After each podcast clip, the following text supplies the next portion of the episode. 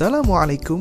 Hai Kembali bersama saya Sobah Mustafa Akil dan Annora Palmer Dalam podcast Di Tengah Logika Di Spotify bersama Anchor Dadavan Kali ini dengan judul Allah Maha Pencipta bagian kedua.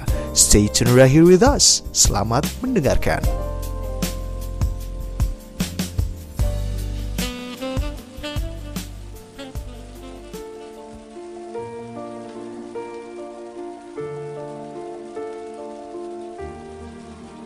Di bola langit malam yang hening, lihatlah bintang yang sedang menyusun polanya, yang telah melalui banyak perjalanan cahaya. Mereka mengatur konstelasi sendiri, membentuk konfigurasi agar yang di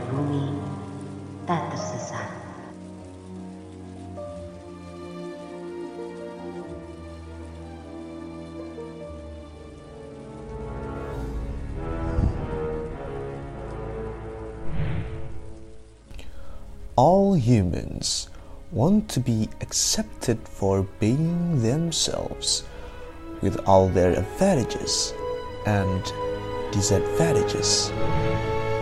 This is because of God of the universe has outlined to humans a fitrah, namely the nature of acceptance, al-fitrah al-qabiliyah. Because Conceptually, the creation of man from complete death, nothingness, then to exist in the existence of a spirit, then to be born into a baby, teenager, adult, and finally old, all of these things accepted by humans. الله الذي خلقكم من ضعف ثم جعل من بعد ضعف قوة ثم جعل من بعد قوة ضعفا وشيبة So, humans who can accept their own mistakes as well as others and always try to erase mistakes by continuing to think and do positive things are humans who are given the best way by the God of the universe.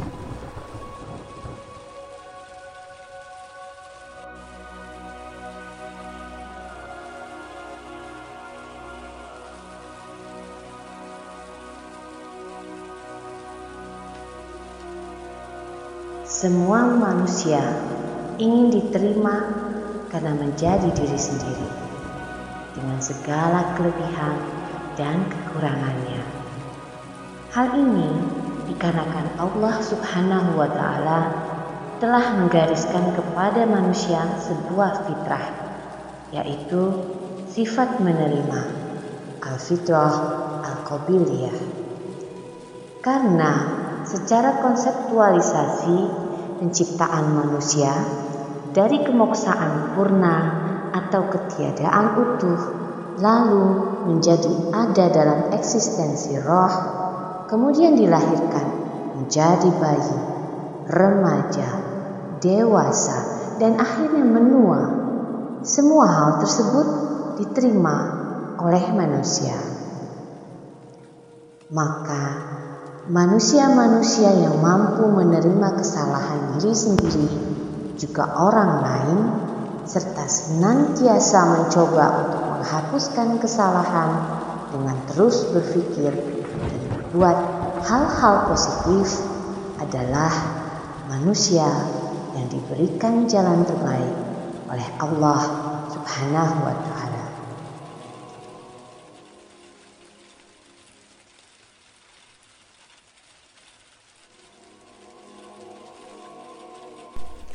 Tuhan memang sengaja menciptakan perbedaan.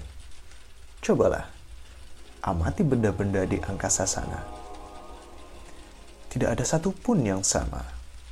Semua dibentuk berbeda agar terlihat indah. Mereka punya peran sendiri untuk saling melengkapi. Semua diatur agar terasa indah dan berirama sebagai bukti kesempurnaan dan kekuasaannya. Dari supervoid di cold spot hingga quantum foam, dari berjuta tahun cahaya hingga Planck length, meter hingga yoptometer, dari tubuh manusia utuh hingga quark dan lepton, sampai entitas terkecil yang tidak bisa terbagi lagi. Maka, tidak mungkin jika ada kekurangan pada skala sesuatu yang telah Tuhan ciptakan kita dibekali nurani dan kita juga dititipkan sebuah hati serta akal agar kita bisa menelaah, mempersepsi, dan memaknai semuanya. Semua itu Tuhan anugerahkan dengan cahayanya.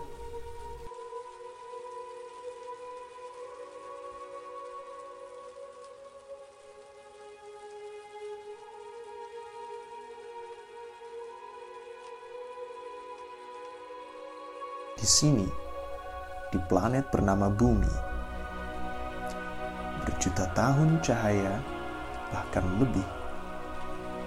Saat Tuhan berkehendak menciptakan khalifah di bumi, melalui cahayanya, ia pancarkan pada langit semesta. Ia menuliskannya dalam lauh mahfuz, nama yang ia tetapkan takdir yang ia gariskan. Dengan getaran gelombang transversal, melalui kecepatan cahaya, menembus atmosfer.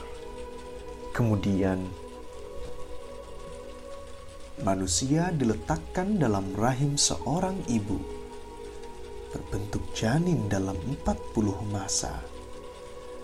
Seketika itu, ditiupkannya ruh bertumbuh seiring seruannya, diberinya akal, digerakkannya seluruh anggota tubuh, dan pada akhirnya kita dinamakan manusia.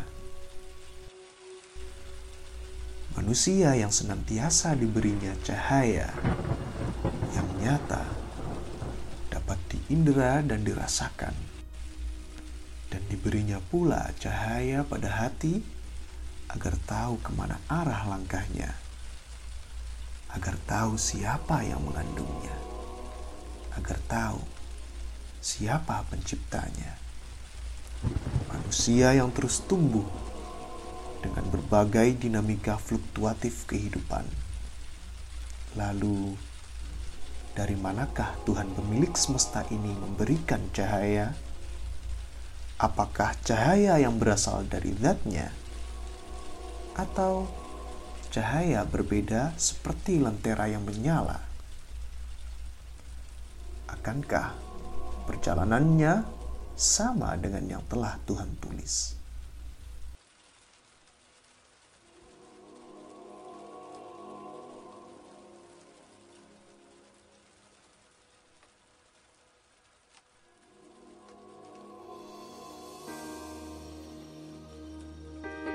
Terima kasih telah mendengarkan podcast Allah Maha Pencipta bagian kedua.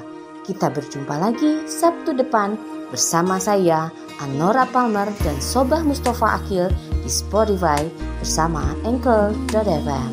Sampai jumpa.